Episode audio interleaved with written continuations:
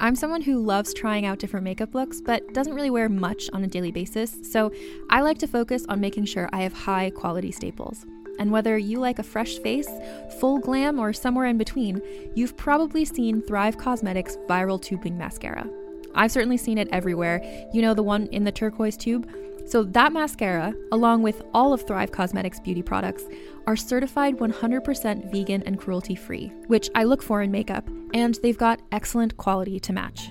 And something I didn't know from all the mascara videos I've seen is that for every product sold, Thrive Causemetics donates either that same product, another product that is needed more, or a monetary donation.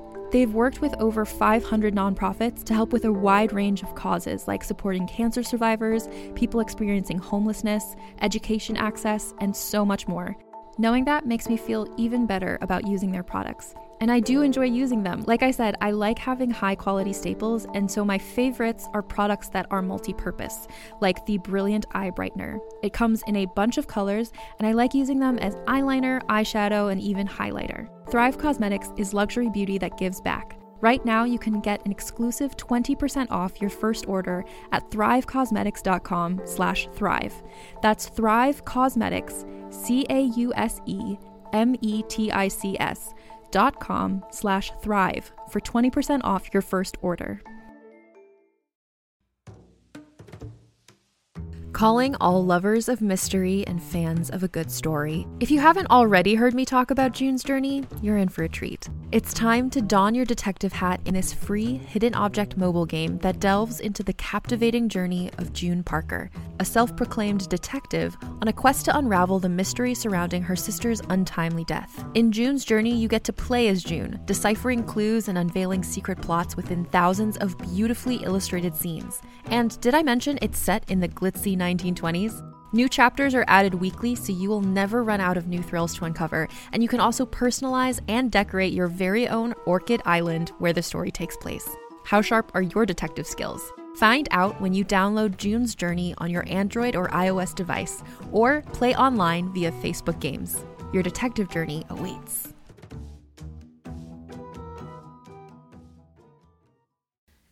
Hey everyone, welcome to Let's Get Civical. This is the podcast that breaks down politics, government structure, and dives into the context of current events, but in a super fun way. I'm Lizzie Stewart, comedian, feminist, and political junkie. And I'm Arden Walentowski, former Senate intern, campaign staffer, and political strategist. In this week's episode, we're talking about the FDA's history with vaccines. So grab your emergency authorization. And let's get civical.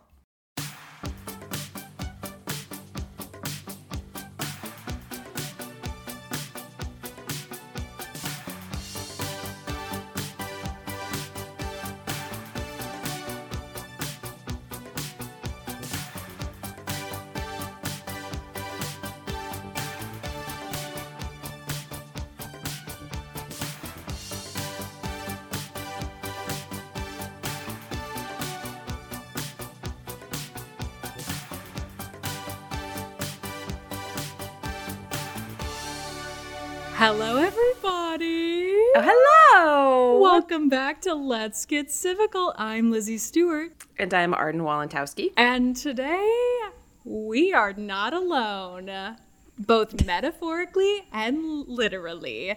We are graced by two presence, presences, presence eyes. Presence They are presence eyes. Presence Shut up.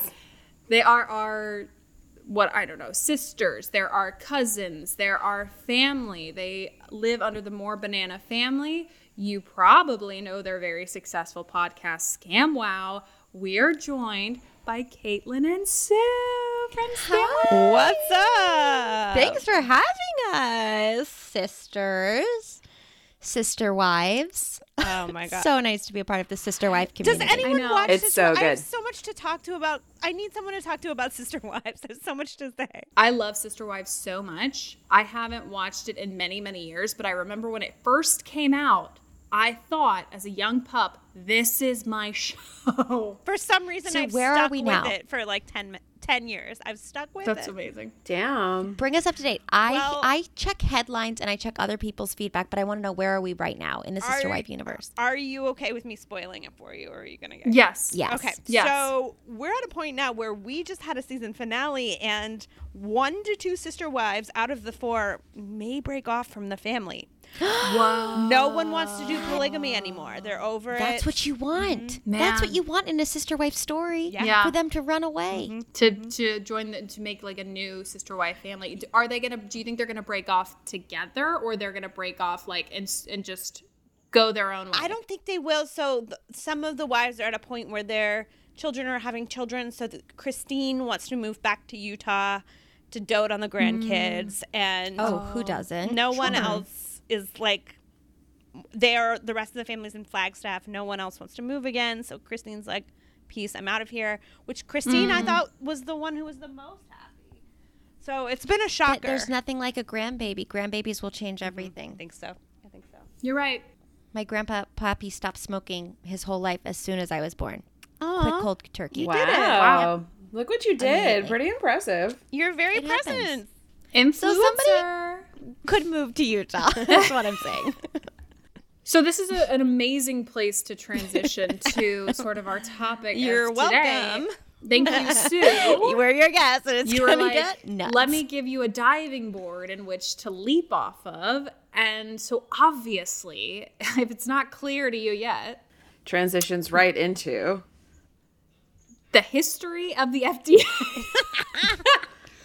It's just. It's so seamless. What more could you ask for? It is so seamless. We are talking about the FDA today, specifically in the scope of more on the vaccine side. As I know Arden and I have learned in researching this, the FDA They do sort of eighteen They do too thousand much. things. Yeah, they do a lot.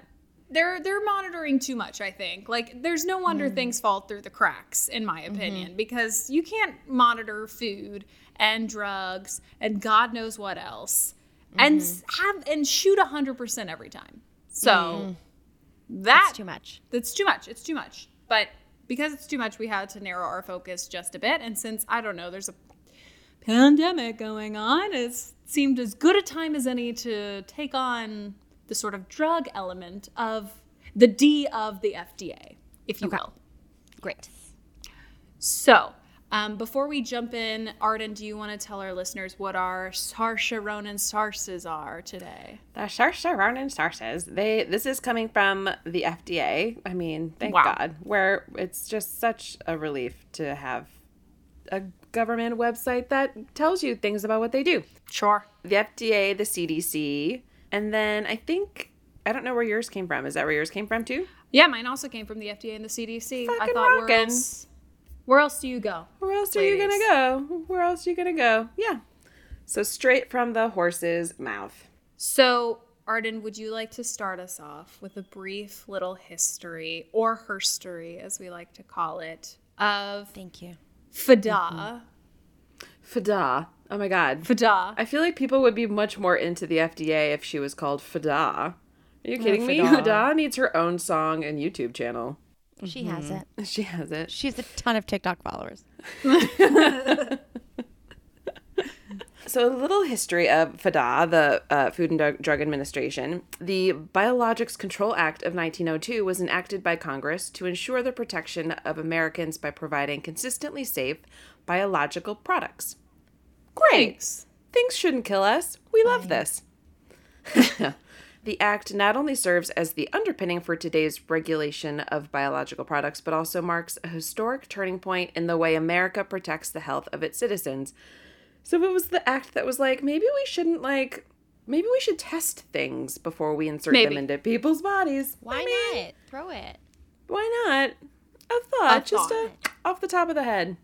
In 1902, turn of the century, Yeah. we're mm-hmm. drowning in steel. This is mm-hmm. 10 years before the Titanic is going to sink. So we're we're different people. We have a mm. pep in our step. Let's just try to keep them alive. Let's keep them alive. Yeah. Let's keep them alive. The first uh, comprehensive federal consumer protection law was the 1906 Food and Drugs Act, which prohibited misbranded, adulterated food, scandalous, mm. foods and drugs in interstate commerce. Arguably the pinnacle of, pro- of the progressive era legislation, the act nevertheless had shortcomings, which were gaps in commodities it covered, plus many products it left untouched. And many hazardous consumer items remained on the market legally. So they were like, okay, if you mm-hmm. mess with it, we're going to try and regulate you. But they missed some steps, and there were lots of things still out there that were harming people. But at least we had a law, a group of people who were like, let's try and look at It's this. It's coming from a good place. It's coming from a Yes. good place. Like most psychopaths, they believe themselves. It's true. Yes. It's a true. place of love, a Yes. place of It all intention. starts somewhere nice. Mm-hmm. Hmm. Yeah. The political will to effect a change came in the early 1930s, which was spurred on by growing national outrage over some egregious examples of consumer products that poisoned, maimed, and killed many people. I mean, yes, Maimed? maimed. I feel like maimed people, yeah, that's a problem. Like There were a couple machetes that they were. I like, was about "Ooh." to say. Oh. What could maim you? Like, uh, I mean, talk about the early stages of Tylenol where it would blow off half your face. Like, I don't, Wait, is that real? no, no, that's Oh, I was like, fully where made have up. I been? Tylenol, don't come But at me. Tylenol had some shit in it once. There were like They- there was a That's scandal. the Tylenol killing killings where like somebody poisoned, which was not Tylenol's fault. Okay, quick history lesson for us girls. Sidebar. In like the 90s or the 80s, there was a series of people dying because somebody had tampered with what I think was Tylenol um, packaging and had like put, I think it was cyanide pills in them. And Did they temper ladies. in the factory or like in the CVS or people? I says think it in the was called? CVS In the because CVS. this this was before you had the seal. So these killings Mm-hmm. prompted the seal we know and love today. Wow. So, Yep. little I mean, Wow. look it up Tylenol murders. There's a great forensic files on it. If you I would have been dead so many times over. I take so, much Advil and yeah. I am like Yeah, Crushing never- painkillers these days. never take something that doesn't have a seal on it because Yep. that's supposed to protect that's supposed to let you know like, oh no. Because it there be will, Oh. it will have a doesn't cyanide bring in his it. seal with him. Yeah. it will have cyanide in it, He'll absolutely. kill you. Okay, that was my sidebar. That's a great sidebar. Thank you. We stop for true crime always. The tipping point came in 1937 when an untested pharmaceutical killed scores of patients, including many children, as soon as it went to the market. The enactment of the 1938 Food, Drug, and Cosmetic Act tightened controls over drugs and food, included new consumer protection against unlawful cosmetics and medical devices, and enhanced the government's ability to enforce the law. This law, as amended, is still in force today. And this, what they talk about, this killing is not the Tylenol. There, so there's been multiple. There's we, been multiple. Like I said, we've not gotten this fully right over the course of these, what, 120 years. Um, this still learning. pharmaceutical, I, yeah, I imagine this pharmaceutical literally was straight cyanide. That they were like, maybe this cures headaches, and then realized that it kills people. It's like let's just test it out on our people. And Let's just see. see who floats. Let's see who. I love it. So the next sort of thing we're going to talk about, just this is a very brief uh, aside in the notes, is we're going to talk about the Center for Biologics Evaluation and Research, or CBER, as they call it. C B R. CBER. CBER. So, for more than 100 years, what is now known as, F- as the FDA's Center for Biologics Evaluation and Research, or CBER, Mm-hmm. has played a significant role in ensuring the safety and, oh, I hate this word, efficacy of the fruits of these scientific discoveries. CBER is responsible for the regulation of biologics, which are medical products such as, you guessed it, vaccines, mm-hmm. blood and blood derivatives, allergenic patch tests and extracts, HIV and hepatitis tests, gene therapy products, cells and tissues for transplantation. God, I can't believe I gave myself this note. And new treatments for cancers, arthritis, and other serious diseases. So, again, I think too much. Yeah. It was one guy doing it all. Was he like, "Don't worry, I've got it"? Oh. He's got like a huge ego. He's like, "Look, I'm real good with this shoes, so Yeah. I'll take it." He's got My like, wife says that I'm really bossy. I can handle Yeah, it. I've got it. Don't mm-hmm. worry. And so CBER reviewed the first vaccines to immunize. Hold on, immu immunize, Yeah, immunize. yeah. Immunize. You know what it. I'm saying. Mm-hmm. Persons against infectious diseases such as polio. Oh my goodness, I'm not going to say the scientific name. The whooping cough and German mm-hmm. measles. CBER research led to important discoveries to safely collect, prepare, and transfuse blood and blood plasma. So that's just a little subsection of the FDA that is doing a lot of the research and stuff that are creating these treatments and whatnots for all of these diseases that we know and love, really. Mm-hmm. Gotcha. Mm-hmm. I mean, I love German measles. Who doesn't? Mm. I mean, eins, zwei, drei, What a honey. it's the only thing I know in German. It's one, two, three. People crush it. Ich liebe dich, baby. That's all I know. Okay. I love you. Aw, that's so cute. Wait, say it again. Ich liebe dich. Ich liebe dich. So Ich liebe dich. Oh my god, so you're gonna say that for My forever. grandmother taught me that. Is your grandmother Aw. German? Mm-hmm. Oh my gosh. So Arden, you pulled this note, and I this is just the title of the note: "The St. Louis Tragedy: An Enactment of the 1902 Biologics Control Act." So I'm excited to learn about the St. Me Louis too. tragedy because mm. what happened in St. Louis? Yeah. It was kind of nuts. So in 1901, diphtheria patients were routinely treated with an antitoxin derived from the blood serum of horses. This already No. sounds like a gem of a plan. Oh. This I can't- just this sounds so just right on the money. This the can't be whole- the plan. This can't. The horse serum was manufactured in local establishments with no central hmm. or uniform controls. Even better. No, it can't. You can't. You can't do anything with horse serum locally. You need to ex- import. rules with horses. As somebody who's ridden a horse, Sure. you need some rules. You need a saddle. You need a bridle. You just like you need Oh a my couple gosh. things. But Yeah. who, who even thinks about that? literally straight white men of Yeah. 1901 who who there was nobody else at the table Nobody. And also in 1901, I, like maybe horse semen was like flying all over the place. Like now they test on like mice and monkeys and like all these other sort of like other animals. Maybe horse semen was like the easiest animal byproduct to get. I just imagine a visual of horse semen flying all over the place. oh my And, God. and you oh should. And that's what I was hoping for. That's what I was you, hoping for. Just like wild. So wow crazy. st louis is off to a wild start A wild mm-hmm. Guys, start. it's crazy there. Mm-hmm. So in St. Louis, Missouri, the blood the blood of a tetanus infected retired milk wagon horse named Jim. Yep.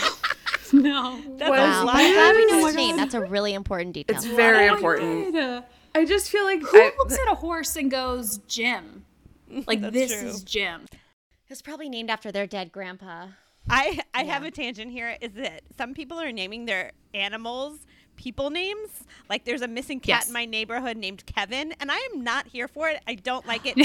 Name your cat oh like oh my god. crackers or something. Okay, I don't. I can't see stand that too. Yeah, I hate it. My ex coworker, her dog was named Kevin, and then every dog in their family was oh also named Kevin. No, it's So not it's always, cool. where's Kevin? Er, like in Home Alone. It's not cool or cute. It's give them a fun animal name. Okay. yeah it's constant. my dream is to have a cat and name it butter I love. That's great. Great. I Thank love this dream for you. Thank you. you I love it. That's my A f- dream. A food themed animal name is always good. yeah yeah i'm Yes. with you on that there's something there's something not quite right by being like um charlotte Right. come here Yeah. Right. My friend has a, has a cat named Emma. Like, what are you doing? Oh. Yeah. Sorry, guys. Okay. I'm really No. torn Get this about out now. This is this is Thank the place. you. This Get is it the out. place. Get it- get it the so fuck out. um yeah. Wow. Jim. Oh my goodness. okay, Jim, Yeah. we salute so you. Jim, un, uh, uh, poor I'm Jim, sure. R.I.P. I'm for sure he's dead. He didn't know that he was had tetanus, but he did, and the milk wagon horse uh, that they u- pulled the serum from to give to the uh, that he, you know he was the guy that they they pulled it from to give to the diphtheria patients. So they're giving the diphtheria patients tetanus infected serum. By late 1901, the situation erupted into tragedy. Of course it did. When 13 children who had been given diphtheria antitoxin died of tetanus. Mm. Oh my god. Jim was Yeah. a murderer. Jim That's so- murdered the is it children. crazy that like yeah, but I feel like in 1901 everybody just is Die. dying, right? like kids are just like falling out of carts, and like I just feel Almost like Yes. 2021. Yes. right. Our, our So sister similar. in in spirit 1901. Yes. Mhm. Our no sister good. wife of history good. is also dying. So, in response, in 1902, Congress enacted the Biologics Control Act, uh, which we talked about, known as the Virus Toxin Law, which gave the government its first control over the process used for the production of biological products. The first regulations under this act became effective on August 21st, 1903, and mandated that producers of vaccines be licensed annually for the manufacture and sale of vaccines, serums, and antitoxins. Okay. Love.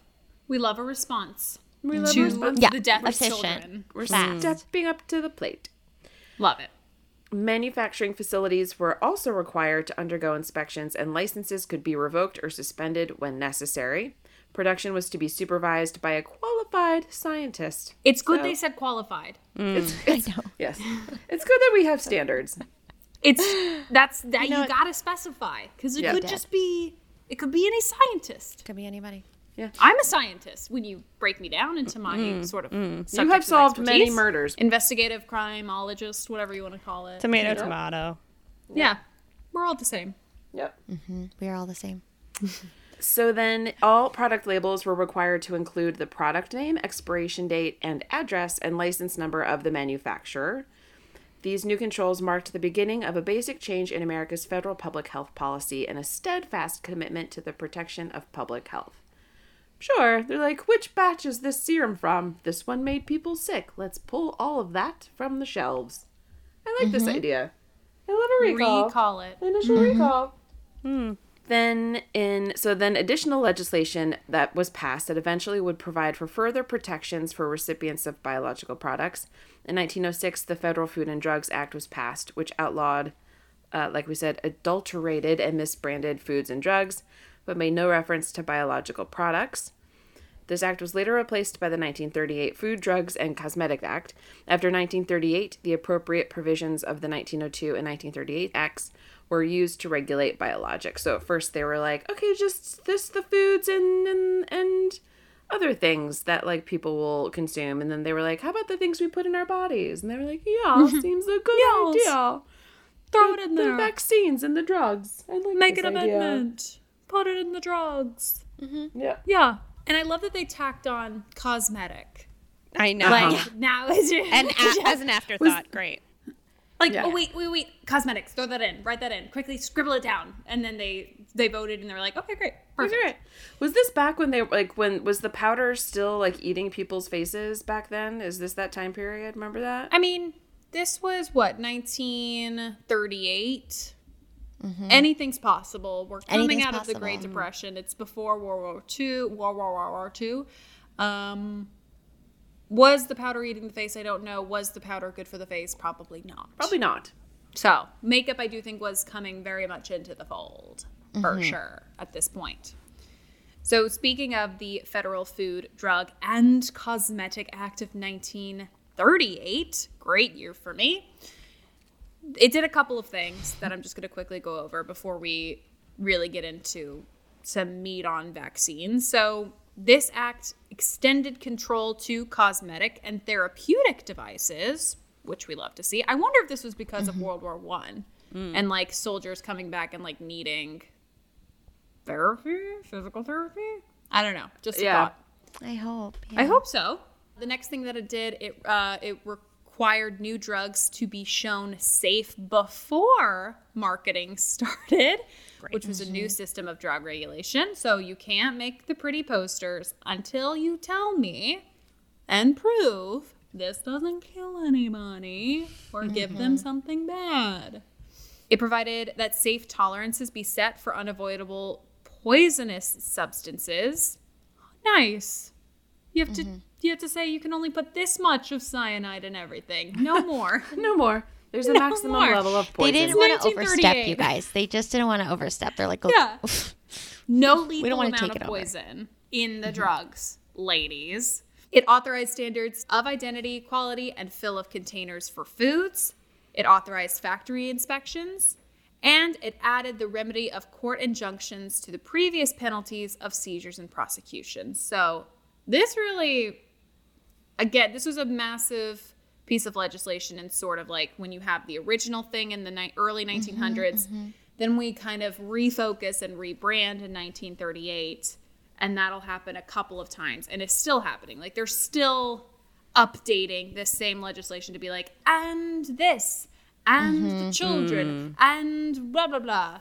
Um, because if you can imagine what they said in 1938 had to change as we got a little more modernized if you mm. will so arden do you want to talk about the fda and vaccines Sure, sure, sure, sure, sure, sure, sure. Um, so, Are you sure? I think I'm, Say think I'm, I think I'm sure. Sure, sure, sure, sure, Is sure. she sure? She sure? Sure, sure, sure. Um, so before vaccines are approved by the current Food and Drug Administration, scientists test them extensively to ensure that they are safe and effective. Plus, That's important to know. so important. Mm-hmm. Mm-hmm. Vaccines are the best defense we have against infectious diseases, but no vaccine is actually 100% safe or effective for everyone because each person's body reacts to vaccines differently. Who would have thought? Mm-hmm. Before vaccines are licensed by the FDA, they are tested extensively in the laboratory and with human subjects to ensure their safety. First, researchers use computers to predict how the vaccine will interact with the human immune system. Then, researchers test the vaccine on animals, including mice, guinea pigs, rabbits, and monkeys. I wonder if there's like a status of the animals, like if they start on one and then move up to like the bigger ones. Like I'm curious. I'm not a I'm not a fan of this, obviously. yeah. But I am curious about like because they've listed several obviously different animals like by the time they get to a giraffe, he's like, ugh. Ugh. I just yeah. hope they or it's like by the me time by we're at the now, but- monkeys, we're like ready to go. Or, you know, I'm just curious. Mm-hmm. I imagine you start on mice and you work your way up. Mm-hmm.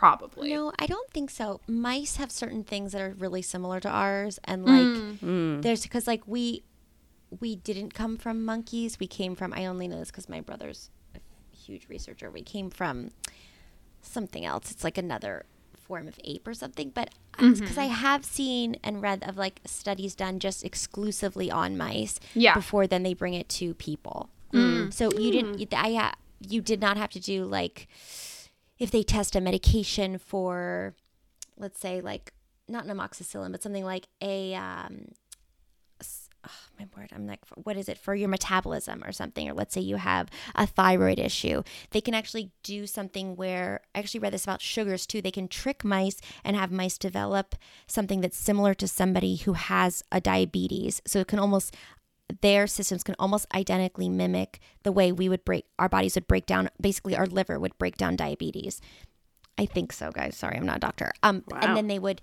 give them the medicine and so then if that worked it was close enough to a mimic to ours that they don't then use it on monkeys or dogs or anything else But like deep down inside, aren't we all mice? You know, what I We mean? all are mice. Yes. yeah I mean, Yeah. we've all been Sheep, mice. watching Disney our whole lives. We're mice. Hello. we are Gus mice. Gus. Yes, Gus mm-hmm. Gus. Gus Gus. The protagonist of Cinderella. We all mm-hmm. know it. gus mm-hmm. Gus, if Gus. only Gus Gus. Oh my god. right but that's a better point sue that we are all actually mice We are. Yes. No, no, no. It's not a better point. at the end of the day it- no, There are no better points. No, they're we all are equal mice. points. We are all mice. So after they tested on the animals, they move on to vaccine development and approval, the same general pathway as for drugs and other biologics. A sponsor who wishes to begin clinical trials with a vaccine must submit an in- investigational new drug application, known as an IND, to, to the FDA. Phase 1 trials are small, involving only 20 to 100 volunteers, and last only a few months. The purpose of Phase 1 trials is to evaluate basic safety and identify very common reactions. Sure. That makes sense. Phase 2 trials are larger and involve several hundred participants. These studies last anywhere from several months to two years and collect additional information on safety and efficacy. Data gained from these two phase two trials can be used to determine the composition of the vaccine, how many doses are necessary, and a profile of common reactions. Love. Good. We learn and grow. We They're learn like, and grow. let's, it's trial and error and trial and error hmm. and trial. And plenty of error. And, And and yes, so much another error. trial. So much error. Tons of errors. And so much Only and so much error. Phase three trials are the next step, unless the vaccine is ineffective or causes health problems, and they're expanded to involve several hundred to several thousand volunteers. Typically, these trials last several years. Because the vaccinated group can be compared to those who have not received the vaccine, researchers are able to identify true reactions. Okay, great. Sure. If the clinical trials demonstrate that the vaccine is safe and effective, the manufacturer submits a biologics license application, so many letters and words, or a BAL to the FDA requesting two licenses one for the vaccine, a product license, and one for the production plant, an establishment license. During the application process, the FDA reviews the clinical trial data and proposed product labeling. In addition, the FDA inspects the plant and goes over manufacturing protocols to ensure vaccines are produced in a safe and consistent manner. Only after the FDA is satisfied that the vaccine is safe is it licensed for use in the general population, which we now all have experience with. We've all gotten those mm-hmm. alerts. Sure. Sure. I've never been so involved with vaccine authorization. Seriously. It's crazy. Once they started rolling out, it was like, oh my God, freedom. Once FDA licenses a vaccine, the Advisory Committee on Immunization Practices develops recommendations on how to use vaccines to control disease in the United States. Phase four is safety monitoring and research, and that begins after a vaccine is licensed and recommended for public use. So they're still like watching it. They're still like, okay, Sure. people are mm-hmm. getting this vaccine. We're still going to keep an eye on what happens with it. Yeah. Well, I mean, famously, we just had one get put on pause Totally. because of some potential side effects. So it is, yeah, it's it is interesting to remind oneself that like it's not just that we authorize it and then that's it. It's like That we do go, track honey, it, You're out of the nest. Mm. Yeah. Yeah. We're going to take a quick break for a little word from our sponsors.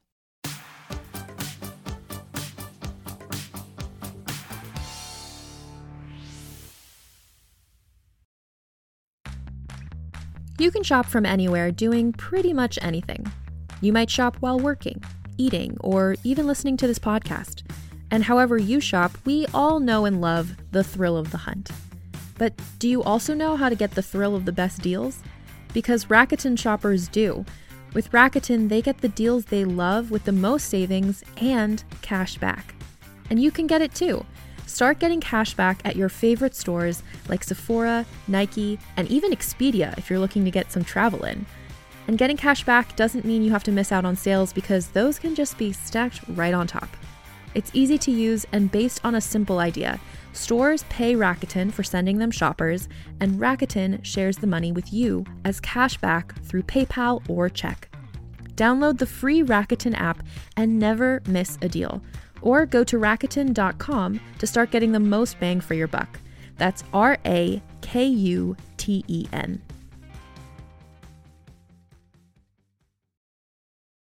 Hey there, this is Justin Bartha. I made a funny new podcast, King of the Egg Cream. It has the greatest cast in the history of podcasts with actors like Lewis Black, I'm torn by my feelings for two women. Bobby Cannavale, You can eat it, or if someone hits you, you can put it on your cut. Melanie Lynskey, I wonder what these marvelous things are that look just like boiled chicken feet. Jason Ritter, I can break things and pick locks and kill people. Michael Stuhlbarg, The whole point is to inspire people that they should make themselves better. Ari Graynor, No, don't whet its appetite. What are you, an idiot? me, Justin Bartha, That's not just any egg cream, that's a Lemke's special. and all narrated by the hilarious Richard Kind. This is the story of Harry Dalowitz and how he rose from nothing to become New York's King of the Egg Cream. So if you like funny true stories, come listen to King of the Egg Cream, available wherever you get your podcasts.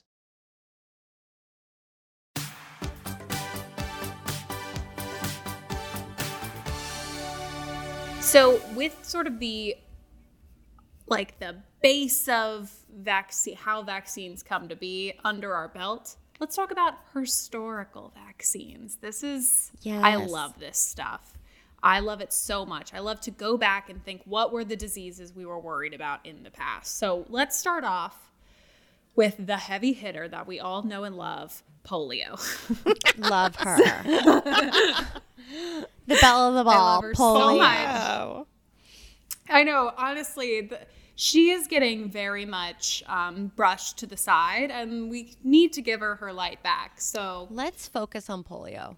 Let's give it its due. let's let's give her focus. Absolutely, It's her time.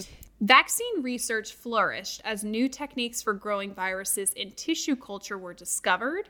So, this is all when polio was happening. We're trying to discover the vaccine for polio. An intense focus on vaccine related research was polio. This highly contagious disease paralyzed or killed its victims, and children were especially vulnerable. Americans, shout out to us, were frightened of this disease and were eager to have a vaccine. Does this sound familiar? Mm-hmm. Mm. Jonas Salk's polio virus vaccine had to be tested. So this this vaccine had to be tested on in human trials before licensing. So there were no animals for this one. Injections were given to 1.8 million children, making mm. it the largest clinical test of a drug or vaccine in medical history. I mean, this is like this is some crazy like Cold War shit where we're just like, all right, let's skip the animals. Let's give it, It to was the di- children. It was completely dire though too. I think Yeah. like, this was a time where people Yeah. were, you know, becoming completely disabled and it was like a panic in which case Yeah. I see I really relate to it during corona like it might not be even if it's not the best, we were like, how can I get a part of a clinical trial? like, people were Right. doing whatever they could to like mm-hmm. ante up their veins, you know. Only slight, only Yeah. slightly related, but Mia Farrow had polio. So She did. Is Did you she learn that from hair? watching the Allen versus Farrow Yep. documentary? yes, I me sure too. did. Mm. Which Yeah, she had polio. I didn't realize it was such a recent thing until I heard Mia Farrow had it. I was like, oh wow. Yeah. Yeah. Mm-hmm. Yeah. Most of our probably grandparents and parents were terrified of it. were ter- and had to get vaccinated. Wow. Like that was like a requirement. Yeah. The Salk polio vaccine, so that was the one where they did a clinical trial involving a million children. Thankfully, was determined to be safe and effective. So this risk, this gamble paid off. We got the Salk vaccine. Later, however, a, in a tragic set of circumstances known as the Cutter incident, more than 260 people contracted polio from a vaccine produced by Cutter Labs. Two batches of that vaccine from that lab were found to contain, you guessed it, the live polio virus, Oh shit. Which is not what you want. And then in 1955 of that year, the US Surgeon General recommended that all polio vaccinations be suspended until a thorough inspection of each manufacturing facility and review of the procedures for testing vaccines had been completed. So, I mean, yes, if you're giving people live polio, we need to put a pause mm-hmm. and just check it out. And then in the late 1950s, Albert Sabin theorized that the weakened live virus polio vaccine would provide longer lasting immunity. So, this is now a second vaccine. Mm-hmm. His vaccine was tested in field trials in the Soviet Union. Love it. Love a They're like, let's just go to Russia. They don't matter. let's just test on Caitlin's family in Russia. It's like. They're Ugh, poor. Who cares? So they uh, had field trials in the Soviet Union between 1957 and 1959, and it was eventually licensed by the United States in 1962. The Sabine or Sabin, not sure how to say it, vaccine was endorsed by the American Medical Association and became the primary weapon for polio prevention in the United States by the end of the 1960s. So we had the first one, which was the Salk vaccine. Then Sabine came along and was like, let's give him a little bit of live polio and see if that mm-hmm. knocks it out. oh my gosh. Even though some cases of polio still occurred from this vaccine, it was primarily used because, you guessed it, it was inexpensive and mm-hmm. it was also easily administered. Now, however, with polio on the brink of eradication throughout the world, the Salk inactivated vaccine is the only product recommended for routine childhood vaccination in the United States. So we do not do the live polio vaccination anymore. If you do good. get a polio vaccine, it's the Salk one, which is like the the chill one. That's Cool. great. So that's polio. And the only place the only place to go f- from polio is to the German measles. Of course. Of course. So here we are at the German measles. It's 1964. We haven't even taken a breath really from polio. No. And now we have the now we've got to learn German. now we have to learn German, unfortunately. Ich liebe dich, baby. Ich bishi, bishi. ich liebe dich. From my family to Sue's family. Leaving Russia, going to Germany. So We're good. taking it's a real world's it worldly is. episode. It's gorgeous. So, in 1964, a global epidemic of rubella, also known as the German measles, spread to the United States. An estimated 12.5 million cases of rubella was reported in the United States, and 20,000 infants were born with birth defects as a result of the epidemic. So, again, not good. Since unborn fetuses were especially vulnerable to the virus, it was imperative that an effective vaccine be developed. Yes. In 1966, the former CBER, remember CBER? Mm-hmm. The former CBER directors Paul D. Parkman and Harry M. Meyer reported that they had developed the first effective experimental vaccine for rubella. So these CBER guys were like, "Hey, we got it, and we're gonna we're gonna dose it out." We're the all stars, so let's keep going. finally, the last sort of historical vaccine we'll talk about is the one for the whooping cough, which I've never understand understood why it's whooping, like why that's the term. Maybe is it the sound? Whooping. It's whooping cough. It yeah. It's like, it's babies have it, and they have like this like cough that does. It almost sounds like a howl, like a a dog Yeah. woofing. It's so upsetting, and they can't mm, catch Yeah. their breaths. It's like it might as well be called a heartbreak Yeah. cough because it's like you hear a child do it. You're like, Yeah. I'm gonna kill myself too. It's so sad. Yeah, yeah. I was always curious. I figured it had to be like the sound that was made when you mm-hmm. had mm-hmm. it. But again, it's such a weird word, whooping. The whooping cough, or oh dear, You can do it. Give it a try. Per- it's phonetic. pertussis? Pertussis. Okay, close. Or Nope, you got it wrong. You can do it. that's that's literally all she does. It's like mm, close, I and it's always it. wrong. I need that. So, the whooping cough or pertussis vaccine had been available since 1915, but results from it, res, but results from its use were not entirely satisfactory. This is coming from the FDA website. They were not satisfied, and they will never be satisfied. They weren't that great. There were many concerns regarding the potency of the vaccine. Several tests were conducted during the 1940s on the potency and effectiveness of this vaccine in mice. Brr. They're going to say in Russia, in mice. Thank God. Oh, in mice. No, I mean I was trying to call it back to our mice talk. All of us, we're all mice.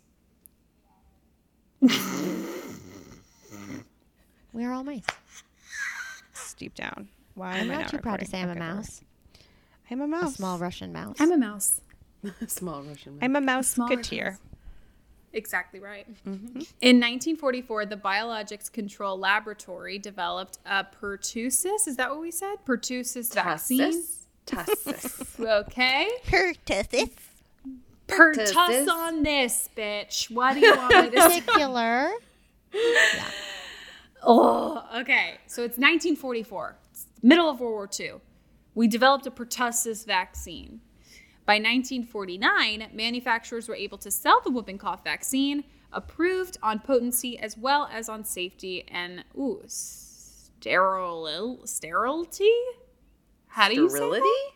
Sterility? I Sterility? Sterility.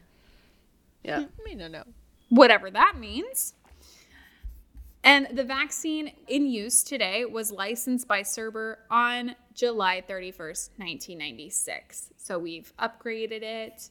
we now have a vaccine for the whooping cough. I'm pretty sure. Don't most babies get the whooping cough vaccine Yes. Yes. When think. they born?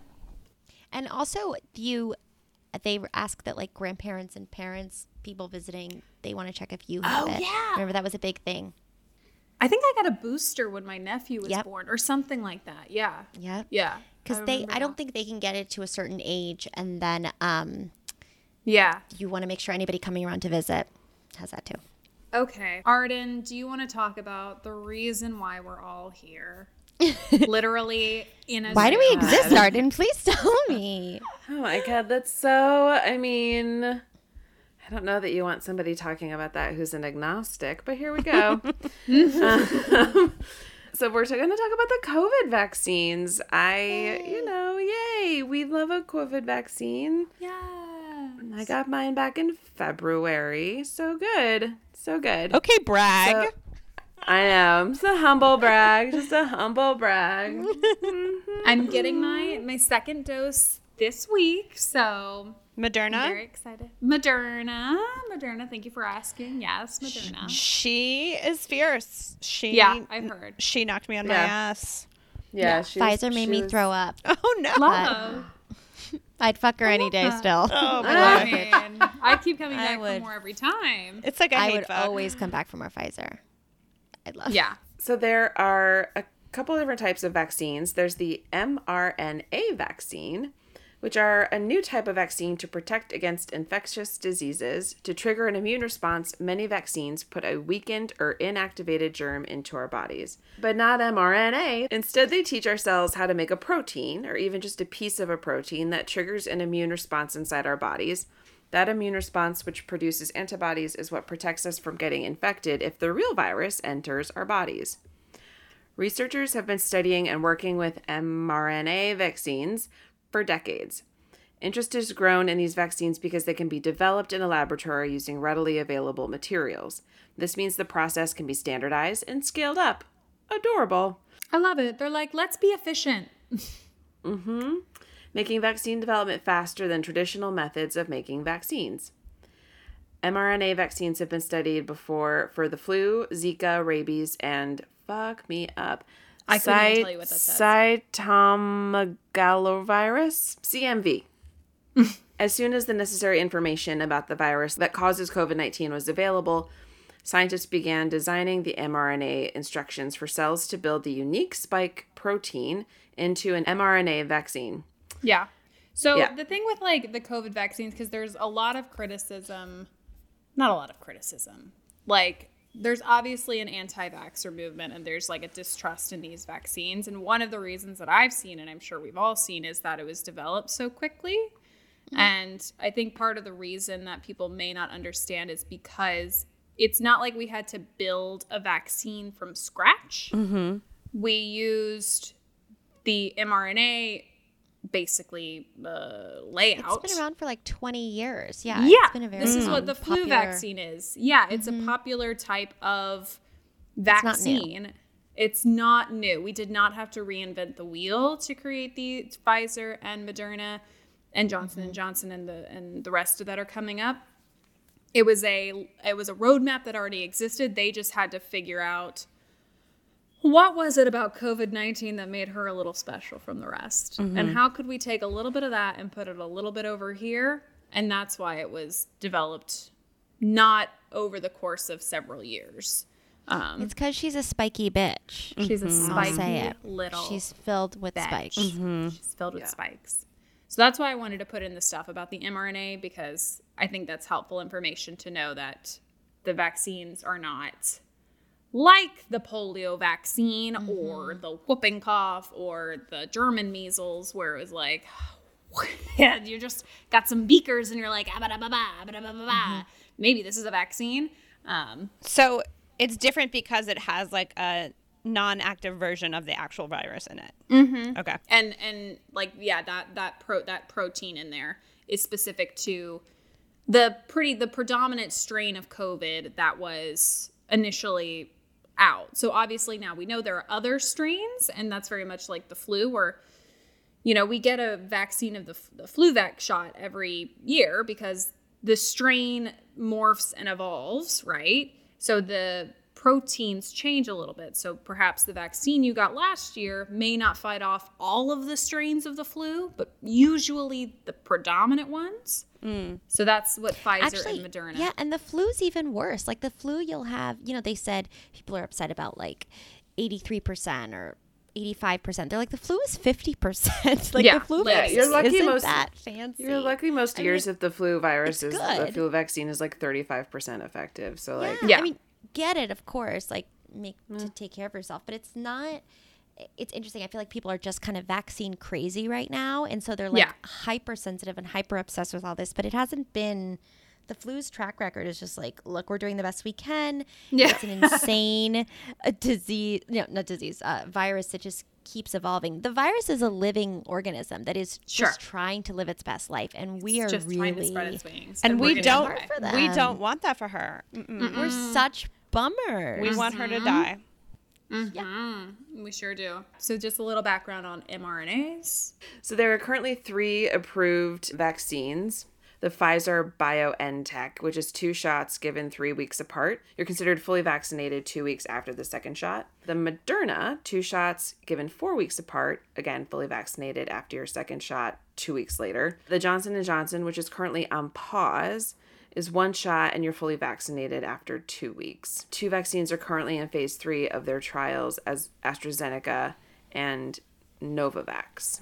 yeah, Um, and I think AstraZeneca has been approved by other countries, but has Yeah, not has. yet been approved by the United States. I think it's pretty big in the UK right now, if I understand correctly. But Yeah. just goes to show there are other vaccines coming up the pike, and I imagine in a few months, one or both of them will be able to be distributed. But the ones that I see the mm-hmm. most are Pfizer and Moderna. Obviously, Johnson and Johnson is going through her own moment right now. Mm. And so curious to see how that one turns out. Yeah. So that's the COVID vaccine. And I wanted to kind of close our episode with some um, of my favorite things, which are fun facts, fun facts, fun facts, fun facts, fun facts.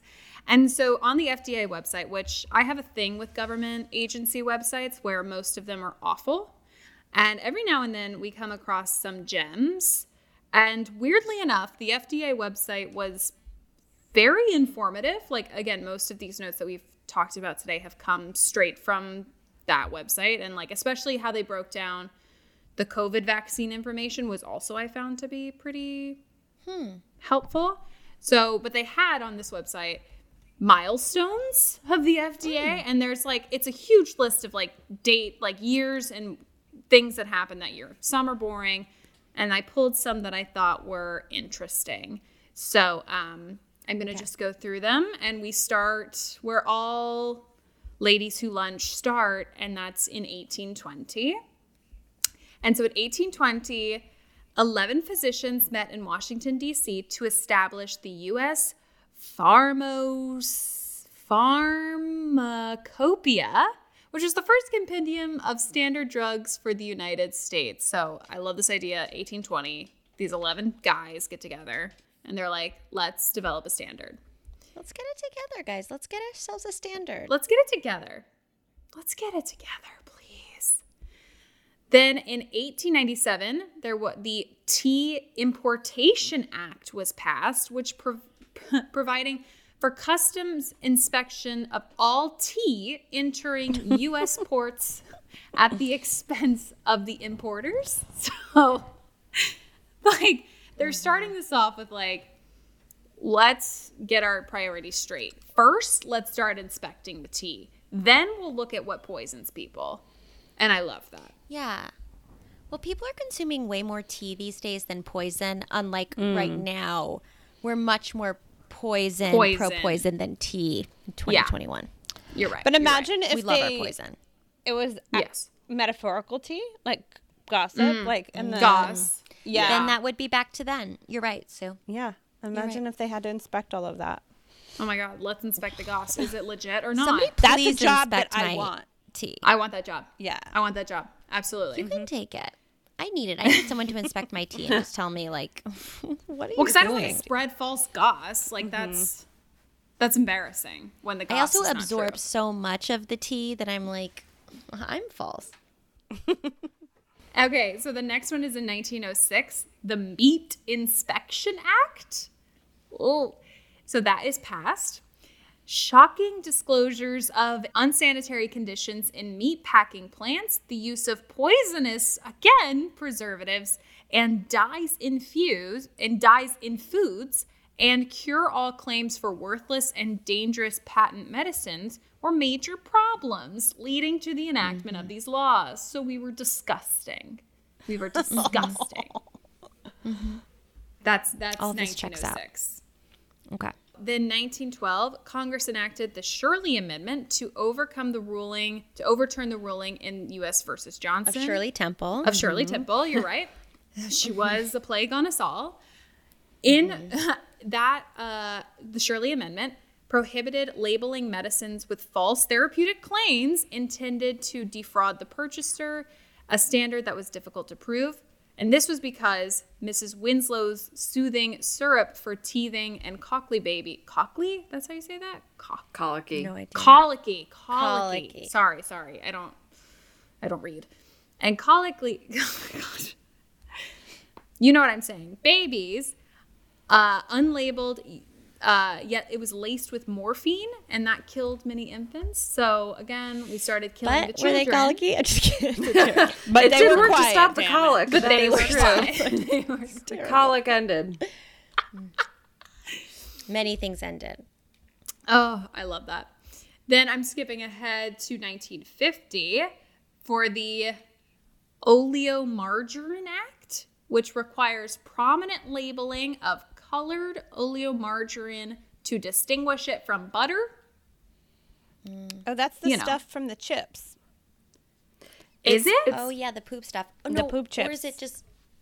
Yeah. Oh, mm-hmm. yeah. I just thought it was funny that they we have a whole act about something and distinguishing it from butter. That's so funny Like, because the, Because I can't my- believe it's not butter. Maybe Yeah. that's. I mean, the they're. Like, saying it's not we butter. don't want to get sued. Yeah. So what are we gonna call That's it? so Uh, I can't believe. this one's fun. In 1993, uh, revising a policy from 1977 that excluded women of childbearing potential from early drug studies, the FDA issued guidelines calling for improved assessments of medication responses as a function of gender. So they're like, you know what? Let's bring women of childbearing age into the fold, shall we? And I love that. So companies were include were encouraged to include patients of both sexes in their investigation, uh, in their investigations of drugs, and to analyze any gender-specific phenomenon. This was in 1993 that we thought perhaps we should widen our scope. Damn. That's why there's nothing on ovarian cancer. Really? yeah. Like literally, they're just like, ah, we don't know. You have it. You don't have it. Like That's why it's like birth nothing. control gives you blood clots is a new is news to people apparently. Right. And it's like, why guys, we could die at all times. My love, my We're women in the medical industry. Give me Johnson and Johnson. I Yeah. have less likely of a chance to get a blood clot than I do Mhm. right now. Mm-hmm. And then finally, our last fun fact, because I thought this was super funny. Um, in 2013, Pandemic and All Hazards Preparedness Reauthorization Act was passed. and this establishes and reauthorizes certain programs under the Public Health Service Act and Food and Drug, Food, Drug and Cosmetic Act with respect to public health, security, and all hazards preparedness and response. So in 2013, we passed a Preparedness Reauthorization Act. And hmm. by golly, did it not come in handy? What did they have before? Just like, ugh, we hope you get it together. we hope, we're hoping that this just doesn't happen. Just a fingers crossed. Hope it works mm-hmm. out for y'all. the fingers crossed act that we don't get another polio. You Yeah. know. Oh my gosh. Yep. Mm. Yeah. But that those are my fun FDA milestones, and those are the end of our notes, y'all. That's what do you think? Here's the thing. I think this is in no way a scam. Not that you asked us. Um, because I I think don't think it is. Yeah. I don't think it's a scam. I think that you have a ton of brilliant people working their asses off. I think you have a ton of scientists, a ton of doctors who are trying the best that they can to go as quickly as possible. It, I get this feeling that with these sort of vaccinations and with these testings, everything's going as fast as possible. The part that it gets tricky or stressful is when they try to then bring it to the masses and the company that then distributes it or hands it out is either messing with the ca- messing with the stuff to make it mm-hmm. cheaper so mm-hmm. like not the doctor's side not the scientist side or somebody just trying to push out really quickly and not realizing that you know this might be unhealthy. The morphine i don't love but Yeah.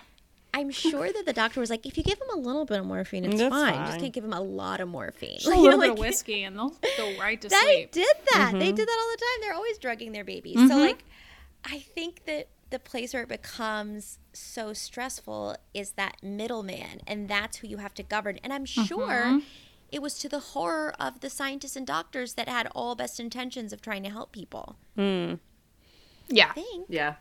Yeah, it's this it's this interesting thing of Yeah. trusting doctors and scientists but not the pharmaceutical company because there's money to be made in phar- I mean there's money to be made as doctors, but there's also money to be made as the pharmaceuticals and like sort of the distortion and the distrust rightly so that we now have against pharmaceutical companies because they are trying to bleed people dry for like basic They're medications. dirty. They're awful. They're Yeah. dirty, dirty, dirty people. dirty um, and yet we have to rely on them to to do this. To like like we had to rely on the pharmaceutical industry to get us partly like the care for the mm-hmm. vaccines and and a lot of different like non-covid related illnesses like we're we're we're you know sh- shackled to them in a not healthy way i would say Yeah. but but I agree with you. I don't think it's a scam. I think that it could. I think there's areas for improvement, um, which is my hot take. Lots. And yes. um, but I am I am glad that we have a vaccine. also, I love Watch Dogs. I love Watch Dogs. Watch over me. Woof Watch woof, those dogs. You know. Yeah, get them off. Woof woof. Woof, woof. Absolutely woof woof. is done. But I think I think you're right. I think we can end and conclude with calling this not a scam, even though Scam. y'all are the ScamWow ladies. But And there we'll is tell you. If it's a scam, we'll tell you. We will let you know. I know people are like hesitant to take it and they think that it's still um, too experimental, but this is not a scam. This is healthy. This is healthy. This is good. Hopefully, we can all, you know, kiss each other on the mouth very, Ugh. very soon. I'm kissing everyone on the mouth. I will be kissing everyone. Mm-hmm. Mm-hmm. Yeah, I'm kissing them on the ass. I'll just take it, give it. I'll kiss them anywhere. Yes. Yeah. Yeah. Yeah. We're yeah, very wherever easygoing. they feel comfortable. Yeah. yeah. It's fun. And with that, you guys, thank you so much Thanks for for having us. joining us. Thank you so Um, much. again to our sweet sweet listeners you can listen to ScamWow which again is such an amazing podcast where they talk all things scams. Um, truly wherever you find your podcasts but they are also under the more banana network so check out more banana check out ScamWow check out our other sister podcasters. And in the meantime Listeners, if you like what you heard, you can find us on Twitter and Instagram at Let's Get Civical. And if you feel so inclined, you can rate us and review and subscribe to us. We love you so, so much, and we will see you next Wednesday. Goodbye.